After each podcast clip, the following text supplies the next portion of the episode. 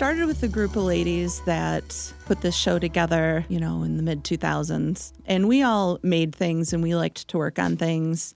One of the things we all had in common was using traditional techniques, but coming up with original work. That's been a constant throughout all these years, particularly through like trends, you know, different shows, um, the whole mad, handmade movement crescendoing and going up and down and all around. We're not the newest, trendiest thing on the block anymore, but it sustains because people make things because they have to sometimes. Like it's it's a total form of art. Art and craft hold hands. And so we get a lot of applications and we see a lot of work, but we still look for for stuff that other people aren't doing around here and if they are, they're the ones that started doing it. We've seen it all.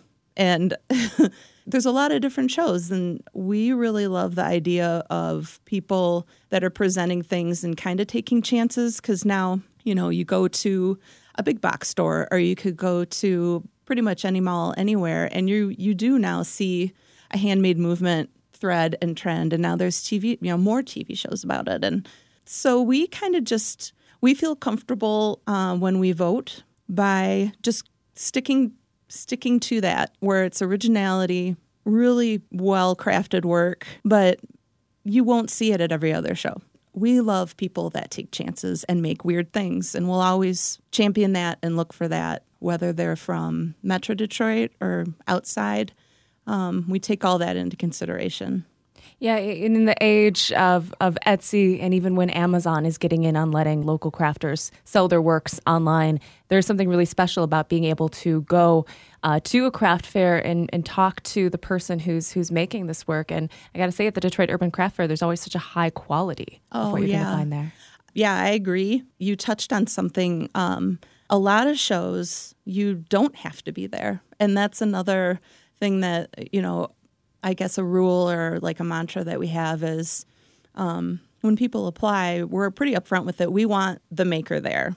You know, if you're doing 14, 15, 16 holiday shows because this is your time of the season, you have to be at ours. So you you can go off and have people work at other events, but at ours we we want the makers there we think it's so important when the community comes and they're spending their money and they're looking at this work and they're thinking about giving gifts. I've said this before, but when you buy something handcrafted and you're talking to the artist, you share that story and it gives more worth to that purchase and to that gift.